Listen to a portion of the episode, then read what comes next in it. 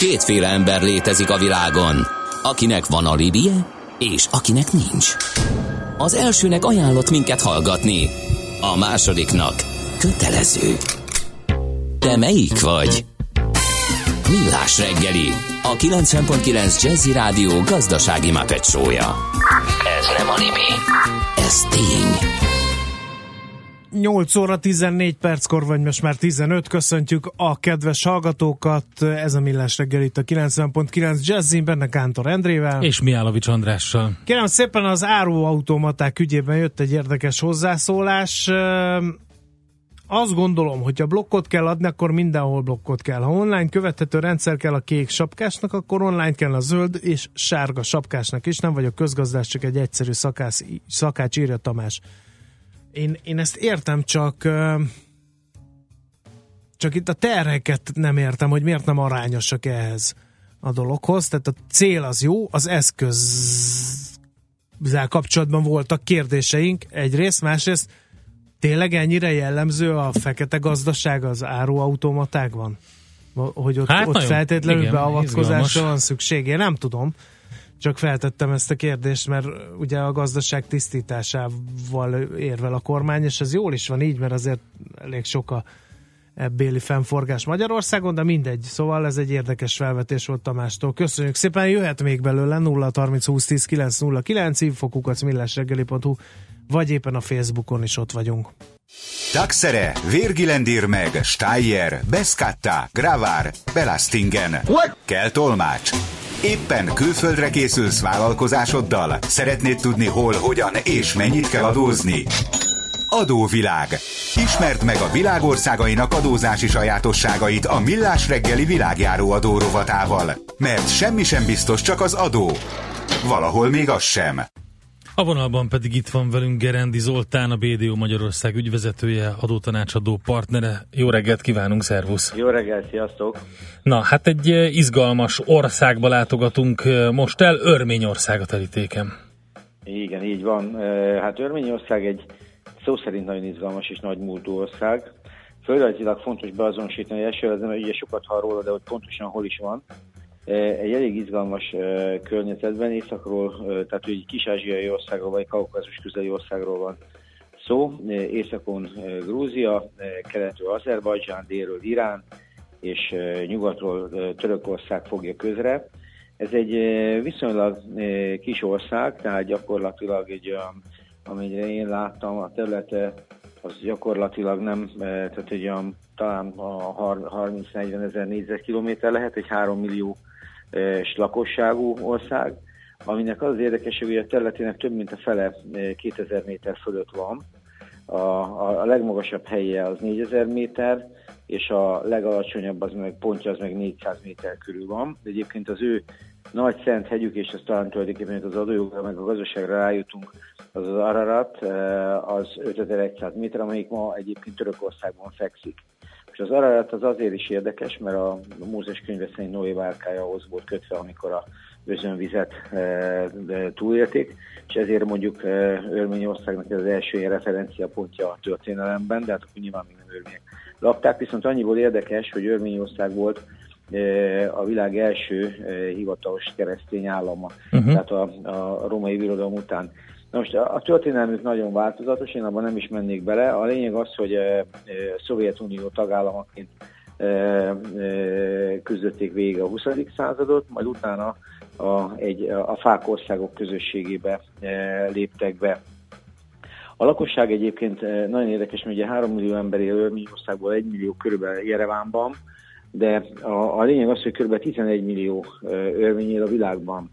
Tehát, Tehát egy 3 milliós országról beszélünk, és 11 igen. millió meg örmény a világban. Igen. Jó, mondok, jó, engem is meglepetés, utána néztem, hogy, hogy, hogy tényleg ez, ez hogy is lehet, és e, gyakorlatilag a, leg, a legnagyobb, e, tehát a legtöbb örmény Amerikában, Oroszországban, Franciaországban, Argentinában e, és e, Libanonban, tehát él, de hogy mondjak pár örmény nevet, tehát akik médiában így úgy előjönnek, azok például a Kardashian lányok. Igen, minden ilyen ilyen végződésű, vannak akik egy Örményország fantasz... legfontosabb exportcikkel. Egyébként Kardashian clan. Hogy, hogy így, így van, de például a Shell, aki énekes volt, de a franciák közönetszerző Michel Legrand, az Aznavour, szintén, de például az André Agassi a sportolók között, és például a David Nalbandian, az ilyen végződés kedvéért. És egyébként a Gary Kasparov is a sok hát ugye koronázatlan vagy koronázott királya, szintén uh-huh. félig örmény származású. Tehát ez egy nagyon, nagyon érdekes történet. Nyilván a történelem sok mindent elmond, szerintem nem is ez a lényeg, de az, hogy ez, ez, ez, egy, ez egy hányatott sorsú ország, ráadásul mezőgazdaság, földrajzilag lehet mondani részben kedvező, de valójában nagyon kedvezetlen, kedvezőtlen. Tehát azért, amikor 2000 méter fölött van az átlagszint mondjuk a, a terület 50%-án, azért az nem biztos, hogy sűrű lakott környezeté fog válni. Az egyetlen jó hír benne, hogy ásványi kincseik viszonylag vannak.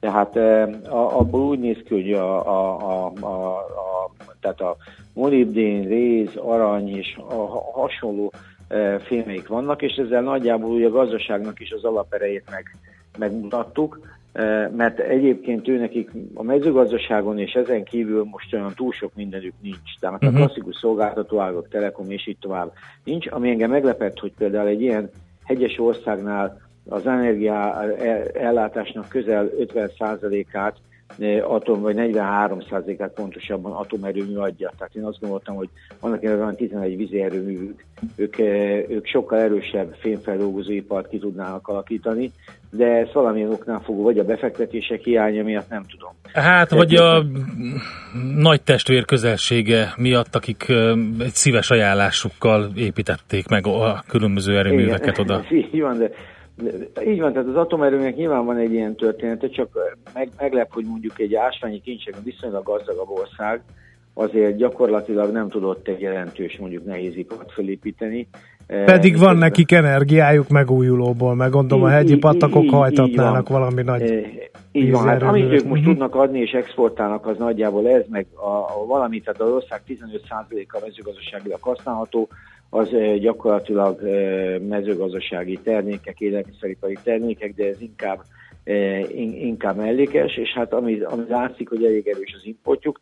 Magyarán ez egy olyan ország, amelyik nagyon nagy múltú, vannak bizonyos szempontból kedvező adós, adottságai, de, de egyáltalán nem könnyű gazdasági környezet, és ehhez igazodik az adójoguk is. Tehát gyakorlatilag azt lehet mondani, hogy az adójoguk egyáltalán szintén nem könnyű. Vannak benne érdekes vonások, de mondjuk az áfájuk az 20% az teljesen normális, gyakorlatilag a társasági adójuk 20%, az SZIA-juk meg 24 és 36% között megy, tehát az annyira nem, nem túl jó. Nyilván az export miatt, tehát ott, ott egy kedvezményrendszerük van, ha valaki exportál onnan, csak ugye ez a kérdés, hogy mit az gyakorlatilag az 5%-os társasági adót tud elérni, illetve hasonlóan, hogyha valami, valami más kiemelt beruházás, akkor szintén a társasági adó lemegy 5%-ra. Tehát gyakorlatilag azt lehet mondani, hogy ez egy, egy kis ország nagyon komoly történelmi múltal. Nyilván a, a momentán csak a problémákat halljuk, ami nyilván vallási és gyökerű pont a kereszténység kontra Mohamedán környezet miatt ez gond. Viszont úgy néz ki, hogy az esélyük az a, az iráni nyitással lényegesen javulhat. Tehát ők azért az, az látszik a földrajzi fekvésükből, hogy a e, török, tehát a nyugati együttműködésük nem fog érdemel javulni, ennek történelmi gyökerei vannak, e, Grúzia, Azerbajdzsán, hasonlóan kis országok és egymáson nehezen tudnak lendíteni. Itt, itt talán ami kitörési pont az az Iránnal való kereskedelemnek a erősödése de igazából azt mondom, hogy nagyon érdekes eh, fákország, tehát a fák a független államok közösségének a tagja, de nagyon nehéz azt mondani, hogy itt egy attraktív gazdasági környezet jó lehet, azért az adottságaik nem, nem annyira rosszak. Uh-huh. Hát akkor, ha optimistára akarnánk hangolni ezt a beszélgetést, akkor azt mondjuk, hogy a kilátásaik talán kedvezőek. Az Araratról biztos, mert az 5000 méterre. Hát meg van meg, annak a szép Araratnak van elnevezve egy kiváló minőségű Igen. párlatuk, úgyhogy Igen. annak Abszolút. idején még a Churchill is ezt kapta ajándékba. Igen, ez így van. Egyébként, ha megnézi az ember, hogy mik a kiemelkedő élelmiszereik, vagy a, a, akkor a konyak az ott van, de van sörük, meg egy csomó vodkájuk is, szóval baromi eh, érdekes kultúra, nagyon vegyes a, az ország. Én kívánom nekik, hogy jobban menjen, eh, lehetőségeik vannak, tehát azt mondják, hogy eh, nagyon komoly édesvíztartalékaik vannak, és ők látják el a környező országokat is részben, de, de jelen pillanatban Örményország nem sem stratégiailag, sem gazdaságilag uh-huh. nem egy meghatározó pont, de, de ennek ellenére érdekes, és e, ugye, hogy ti is mondtátok, nagyon meglepő, hogy egy, egy, egy kis országból ennyi ember el tud menni, tehát ez a 11 millió összeörményből mondjuk több mint a kétharmad, tehát 8 millió külföldön él, beleértve Oroszországot, és így tovább, azért az nagyon... nagyon az nagyon, igen. Jó, és a hallgató felhívja a figyelmet, hogy a 48-as tábornokok között is van, az Aladi 13 között is örmény származású, úgyhogy... Beszéltünk is róla. Mi hozzánk is importáltak Na, örmény. Egyébként ez így van, ez Igen. abszolút így van. Úgyhogy Na, körülbelül ennyit tudok. Jó, szuper. Köszönjük Nagyon szépen, köszönöm. minden Én jót köszönöm. és szép hetet. Nektek is, sziasztok! Szia! Gerendi Zoltánnal beszéltünk, a BDO Magyarország ügyvezetőjével, adótanácsadó partnerével. Örményország van a terítéken nálunk. Itt a Millás reggeliben adóvilág rovatunkban egy zenével megyünk tovább, utána külpolitikai szakértőnket, Feledi Botondot hívjuk, és Örményországról kérdezzük.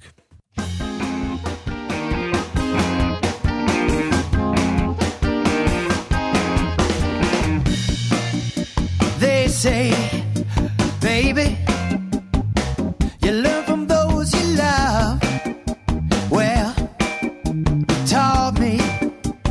taught me a thing or two. I got the biggest lesson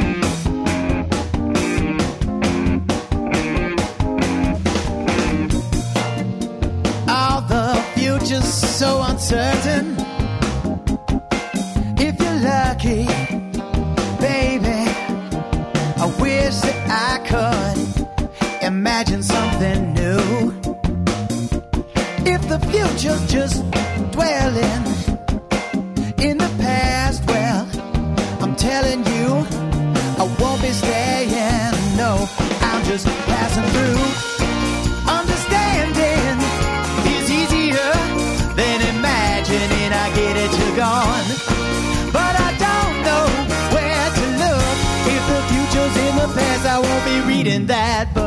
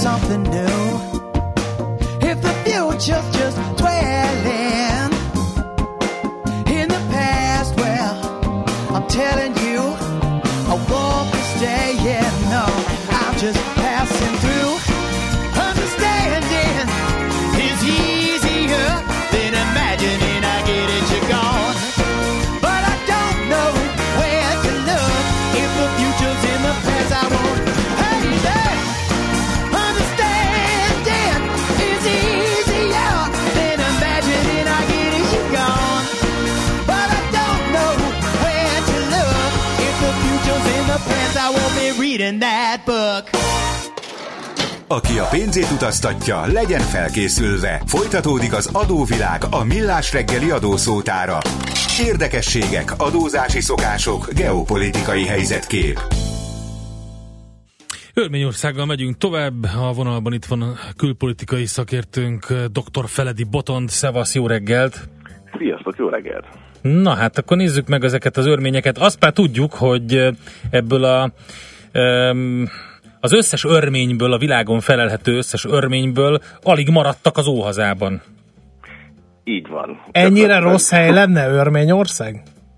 Hát Örményországnak azért az elmúlt száz évben elég sok kihívása volt, tehát ott volt bőven alkalom a genocidium után elhagyni a területet, az országot, és hát ugyanúgy, ahogy Izrael és a zsidók, ők is gyakorlatilag egy 2000 éves történelem során népesítették be a világot.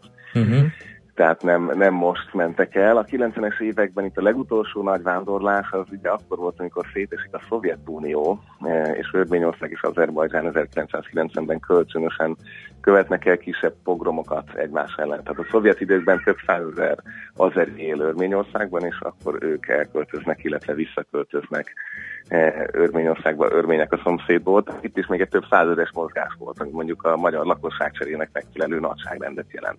Uh-huh. Úgyhogy ez, ez tényleg most is él, és ez a több mint 8 millióra becsült a világ különböző pontjain élő örmény pedig óriási eh, diplomáciai potenciált jelent neki. Na ezt akartam mondani, hogy lehet, hogy kevesen vannak, de azért eh, lehet, hogyha a Kardashian klán valamelyik tagja odaszólna Donald Trumpnak, akkor azért lenne, vagy hát ugye emlékezzünk csak arra, micsoda felháborodás volt, amikor ugye kiadtuk az azeri baltás gyilkost, és akkor a világ örményei egy emberként hördültek fel, és hívták fel a világ közveleményének figyelmét erre a Momentumra.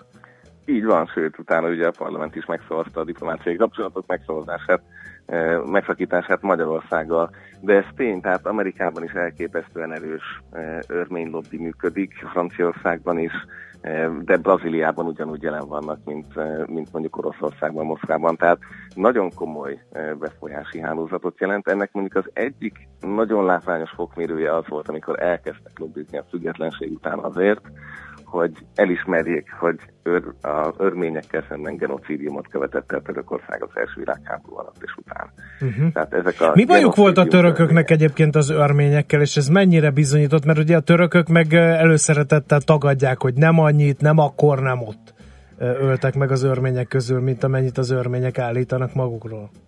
Igen, ugye az első világháborúban eh, a török-orosz kapcsolatok voltak azok, amik nagyon megromlottak, és az örményeket pedig orosz ügynököknek tartották. Nagyon röviden a történet, vagy uh-huh. szóval először ugye az értelmiséget eh, fosztották meg mindenfélétől, és aztán tényleg nagyon minden egyébként nem csak örménykutatók által több beszámoló szerint is volt szisztematikusan a katonakorú örmény férfi lakosság mészárlására tett beavatkozás, ez az szintén több százezret elérhetett, és aztán voltak a szíriai sivatagba vezető halálmenetek a nőknek, gyerekeknek. Tehát ez az, amiről a, a genocidium irodalom beszámol, és itt vitatkoznak ezen a különböző időszakokra eső 600 ezertől másfél millióig terjedő áldozat számon. Ugye ez a világtörténelemben, tehát ugye ekkor volt az első koncentrációs tábor Eh, Dél-Afrikában, és ez az első államilag szponzorált, eh, modern állammal szponzorált genocidium, vagy népírtás, uh-huh. vagy szóval, hogy ezen lehet persze eh, vitatkozni, minden esetre nagyon sok nyugati ország elismerte uh-huh. a lobby és az örmények jelenléte eredményeképpen, hogy igen, ezt lehet genocidiumnak uh-huh. Milyen a helyzet a világban Örményországnak? Saját magukkal vannak elfoglalva, vagy, vagy azért van valamiféle világpolitikai szerepük? Uh, gyanítom az utóbbi, mert aki Iránnal szomszédos, annak kell, hogy legyen valamiféle geopolitikai jelentősége, de cáfolj meg a tévedek. Nem, abszolút, tehát nyilván a helyzetük az, az tényleg ugye irán-török orosz szomszédság, tehát nagyon adja magát, hogy minden nagy megpróbálja már a környező országok megpróbálják ezt felhasználni. Ráadásul, ha valaki ennyire rosszban van Törökországgal, akkor, akkor ugye meg a saját közvetlen szomszédjával, az Erbajdzsánnal, innentől kezdve pedig adódik ez az orosz-iráni barátság Úgyhogy Oroszország számára ez egy nagyon fontos kapcsolat, és nem is véletlen, hiszen a második legnagyobb örményvárosban van örmény meghívásra egy óriási orosz katonai bázis.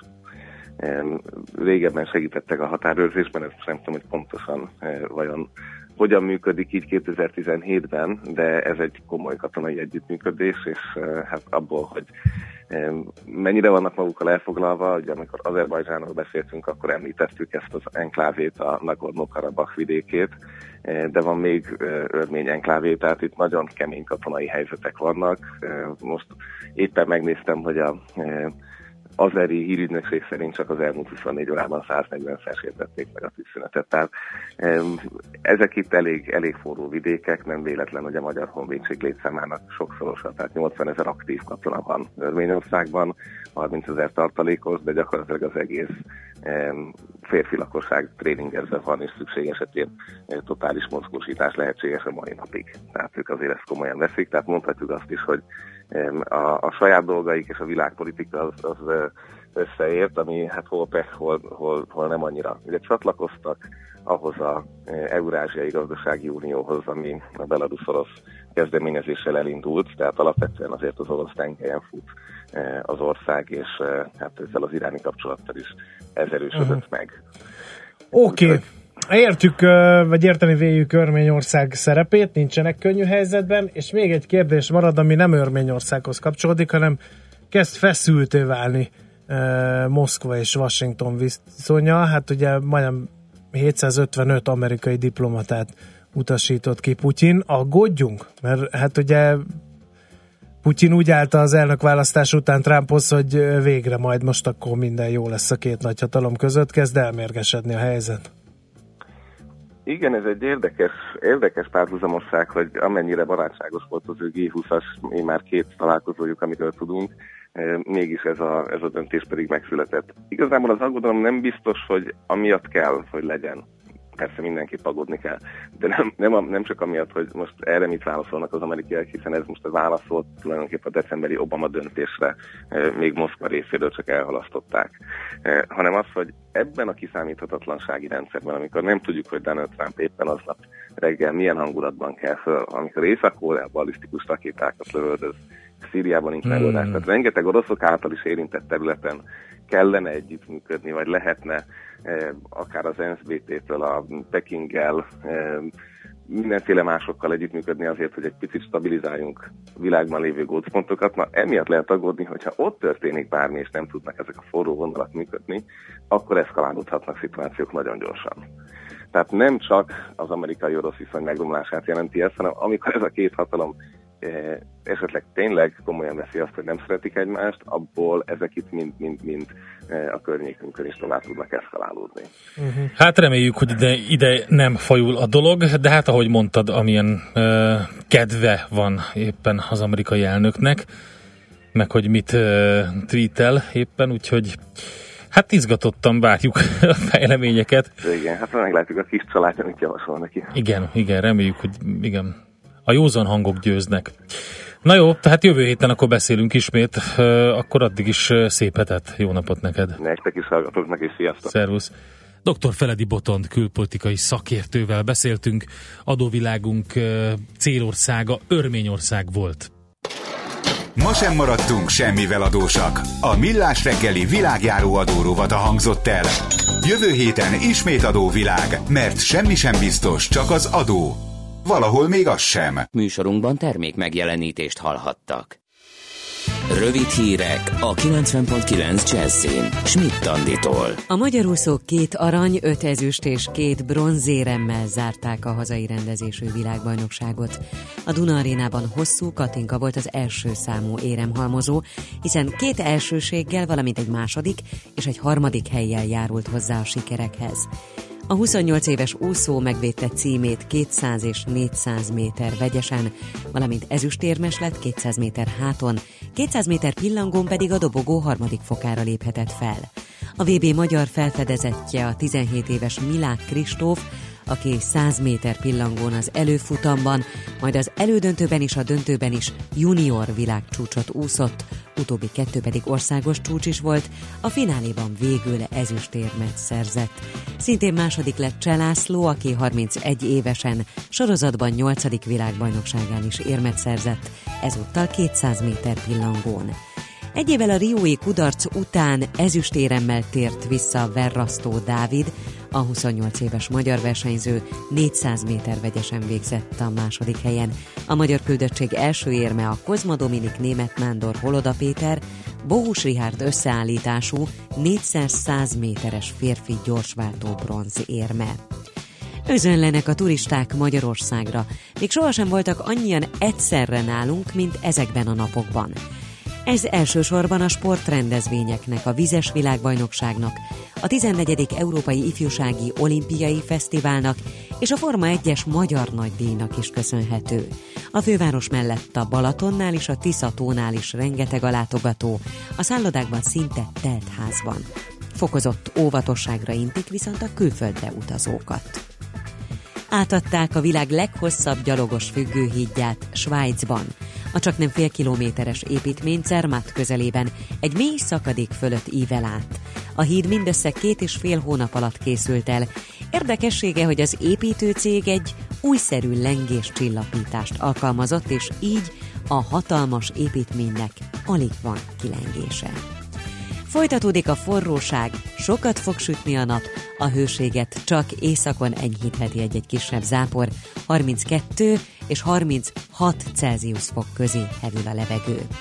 A hírszerkesztő Csmittandit hallották friss hírek legközelebb, fél óra múlva. Budapest legfrissebb közlekedési hírei, itt a 90.9 jazz a közlekedési hírek támogatója, a Renault Kadjar és Captur forgalmazója, az Autotriplex Kft. Budapesti márka kereskedései. A fővárosban baleset történt a Karolina úton a Bocskai útnál. A kifelé vezető sávokat lezárták. Nehéz az előrejutás a Közraktár utcában befelé, a Pesti alsórakparton mindkét irányban, a hatos főúton befelé az m 0 csomópont és a Háros utca között, valamint a Ferihegyi repülőtérre vezető úton mindkét irányban. Torlódásra számítsanak a Budaörsi úton befelé a Nagyszőlős utcai felüljárótól, a Kiskörúton a Szabadsághídtól az Asztóriáig és az Üllői úton befelé az Ecseri út előtt. Akadozik a haladás a 11-es főúton a Hadrianus utcától a Pünköstfürdő utcáig, az M3-as autópálya bevezető szakaszán a Szerencs utcánál, illetve a Csepeli második Rákóczi Ferenc úton az m 0 csomópont közelében. Nehéz az előrejutás az Árpád fejedelem útján az Uszodától befelé, a budai alsórakparton északi irányban a Halász utca előtt, a Hungária körúton mindkét irányban a Kerepesi útnál, a Kerepesi úton befelé az Őrsvezérterétől és a Gubacsi híd közelében. Kardos Zoltán, BKK Info. A hírek után már is folytatódik a millás reggeli, itt a 90.9 jazz Következő műsorunkban termék megjelenítést hallhatnak.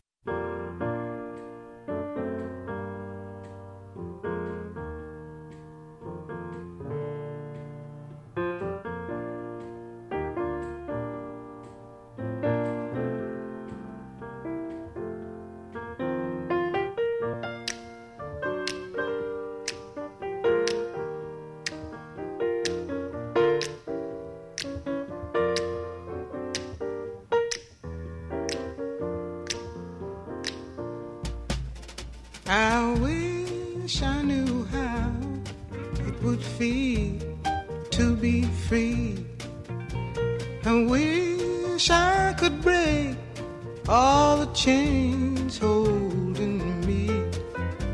I wish I could say all the things that I should say. Say them loud, say them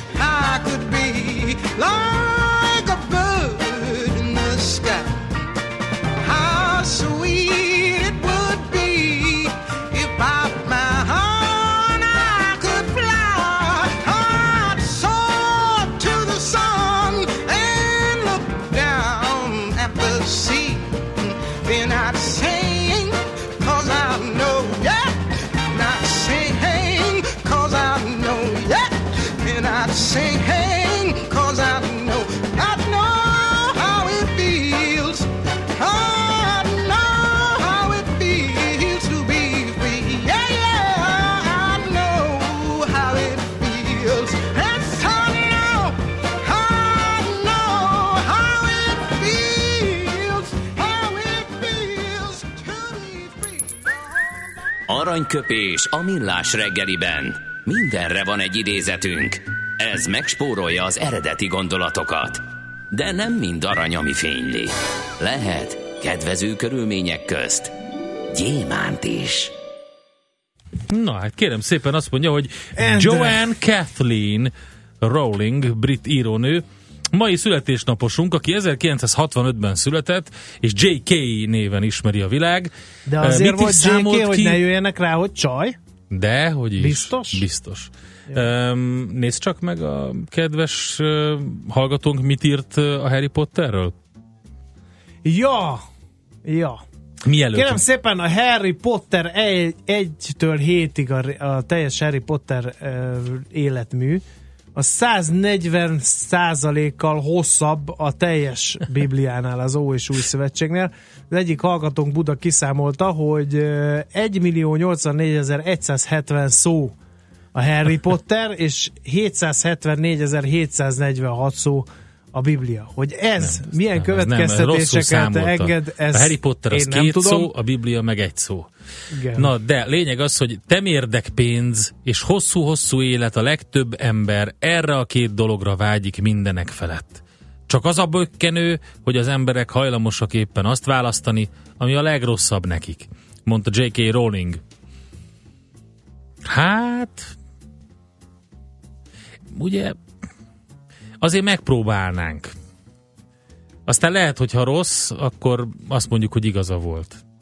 De legyen meg a, a gyanakvás mindenkiben, hogy lehet, Egyébként hogy, Harry lehet, hogy Potter ügyben a, már 1990-ben megszületett a fejében a regény ötlete.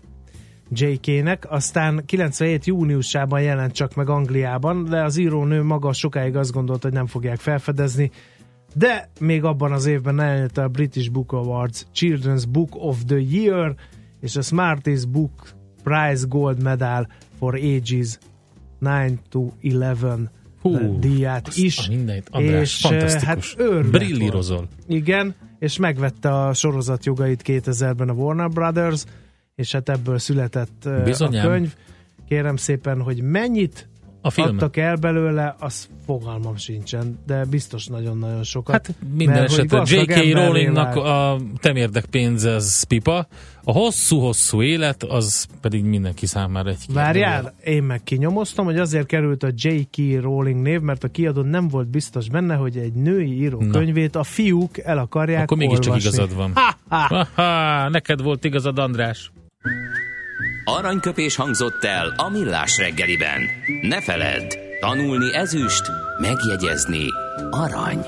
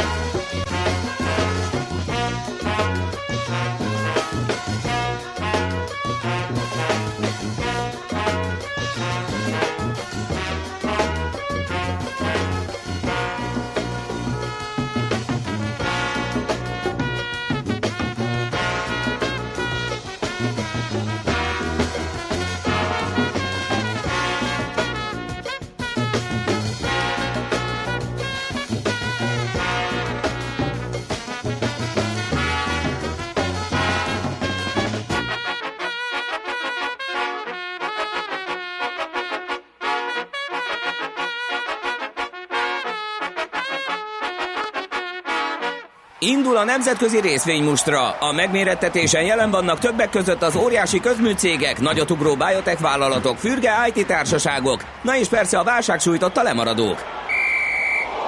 Az esélyekről szakértőinket kérdezzük. Kapcsoljuk a stúdiót és Nagy Andrást, az Erste befektetési ZRT részvény elemzőjét. Szevasz, András, jó reggelt! Jó reggelt, köszöntelek titeket, sziasztok! Na nézzük akkor, hogy mivel készültél mára. Van itt egy jó pár autóipari és ehhez kapcsolódó hír. Volkswagen, így igaz, volkswagen például készültem, illetve Adidas, amin bár nem autóipar, de szintén készültem vele ma reggelre nektek. Ugye a Volkswagen-nél egyből kettő téma is van. Az egyik az az, hogy ma reggel a Reuters információira hivatkozva megjelent egy olyan cikk, hogy a felügyelő bizottságnak a tagjai mégsem támogatják azt, hogy egyes márkákat értékesítsenek a Volkswagen csoport alól. Ez például a Ducati, ugye ami sportmotorok gyártásával foglalkozik, a másik pedig a Rank márka, ez azért kevésbé ismert, hiszen ez a men alá tartozik, men alá van becsorolva a csoporton belül is, és egyébként teherautóknál használatos sebességváltókat gyártanak, tehát ezért azért kevésbé találkozik velük az ember.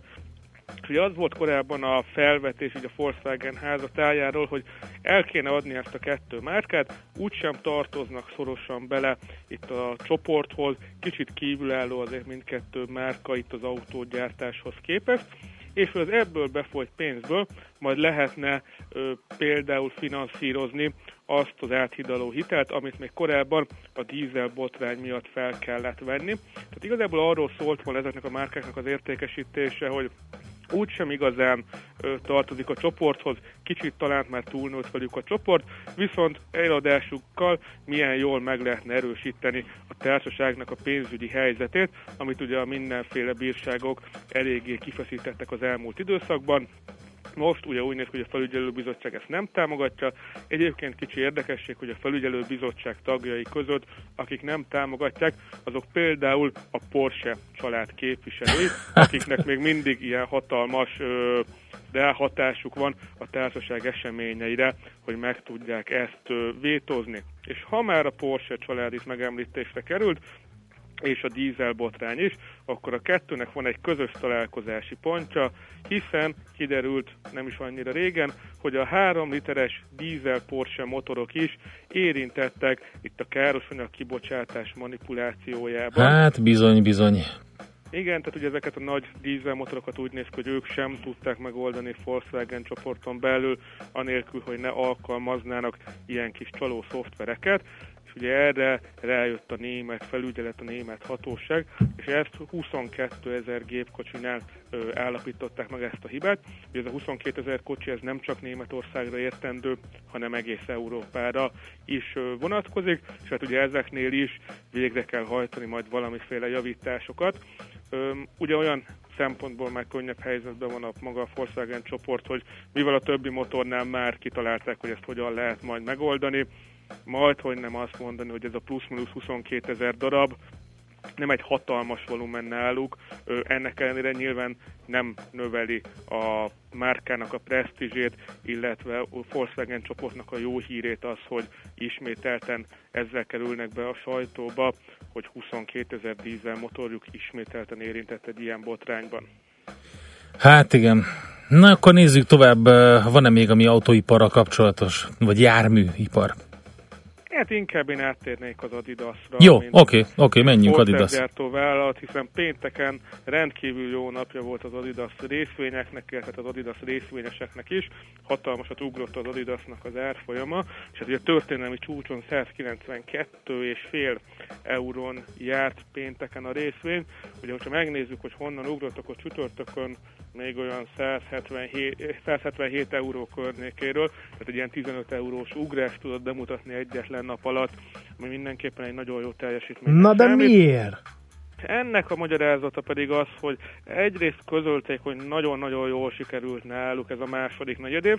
Ugye nem pénteken lett volna nekik az eredménynek a, eredménynek a publikálásának a napja, viszont egy ilyen előzetes eredményt közzétettek. Egyébként jellemzően Ausztriában, illetve Németországban erre van egyfajta kötelezettségük is a vállalatoknak, hogyha úgy érzik, hogy nagyon el fog térni az eredményük, akár pozitív, akár negatív irányba attól, mint ami a várakozás, mint ami a piaci várakozás, akkor ezt előzetesen nekik már közölni kell, annak érdekében, hogy megpróbálják valamennyire simítani esetleg a részvényeknek az árfolyam elmozdulását, meg hogy mindenféle ilyen benfentes kereskedésnek még a gyanúját is ö, ki lehessen zárni. Ugye ezért is tettem ezt meg az Adidas, hogy ők már előre közölték azt, hogy ennyire nagyon jó lesz nekik az eredményük, csak hogy néhány számot említsek belőle, második negyed évben árbevétel 20%-ot tudott emelkedni év per év alapon, részben devizahatások magyarázzák ezt, de ezen túlmenően is, hogy az látható, hogy, hogy ázsiai piac, azon belül is Kína, az nagyon-nagyon felfelé húzta az Adidasnak a számait, nagyon népszerű ott az Adidas, és ugye, hogy a kínai középosztály az egyre inkább erősödik, ugye egyre inkább vásárolják a nagy nemzetközi sportszergyártó vállalatoknak a termékeit, akár az Adidas-t lehet említeni, akár a Nike-t, vagy akár szintén az Under Armour-t, ami szintén ugye egy amerikai márka, mindenkinek jól mennek ott az értékesítések, és ráadásul utcai viseletben is sokkal inkább megjelenik állítólag ott ezek a sportruházatok, mint például Európában, akár-akár egy Adidas melegítőben is simán lehet látni embereket Pekingben vagy Sankhelyban az utcán sétálgatni. Ugye ez nyilvánvalóan egy hatalmas piacot jelent jelent számukra, és ennek megvan az operatív eredmény is jó lett. Itt nem tudtak 20%-ot javulni, csak 18%-ot, viszont még is egy 100 millió eurót rávertek a piaci várakozásokra, és közölték azt, hogy az egész évben egy nagyon jó eredményre számítanak, megemelték az egész évre vonatkozó árbevételi, illetve eredmény előrejelzést is. De hát ami még egy nagyon fontos folyamat az Adidasnál, és ami támogatja a részvényárfolyamnak az emelkedését, az az, hogy egy nagyon komoly stratégiai átalakítást hajtanak végre. Egyre inkább rákoncentrálnak a, csak az Adidas, illetve a Reebok sportmárkákra, és eladja, eladogatják azokat a területeket, amelyek nem tartoznak szorosan a márkához, és ahol nem is tudtak egyébként ö, nagy eredményeket elérni. Ilyen például a golfmárkáknak az értékesítése, amit már korábban bejelentettek, és ugye az elmúlt egy vagy két hétben értékesítették a hoki márkát is, ö, hoki sporteszközöket gyártó üzletágokat. Ugye ezek mind olyan lépések, amelyek azt mutatják, hogy csak a jövedelmező részre akarnak koncentrálni, nem akarnak olyan területekkel foglalkozni, amelyekről belátták, hogy ők kevésbé értenek hozzá, nem fér bele a stratégiába, így arra koncentrálnak a fő stratégiára, amiből származik a szép nagy jövedelmük nekik. Hát ez jó terv. Ez egy jó terv, láthatjuk, hogy a befektetők szeretik is ezt a stratégiát és tervet. Oké, okay, András, nagyon szépen köszönjük neked. További szép napot kívánok, sziasztok! Szervusz neked is! Nagy Andrással beszélgettünk az Erste befektetési ZRT részvény elemzőjével. A nemzetközi részvénymustra mai fordulója ezzel befejeződött. Nem sokára újabb indulókkal ismerkedhetünk meg. Jön Schmidt Andi a legfrissebb hírekkel, információkkal, utána pedig jövünk vissza mi, és Mihálovics gazda rovatunk következik 9 óra után. Fejleszt a gazda, kérem szépen.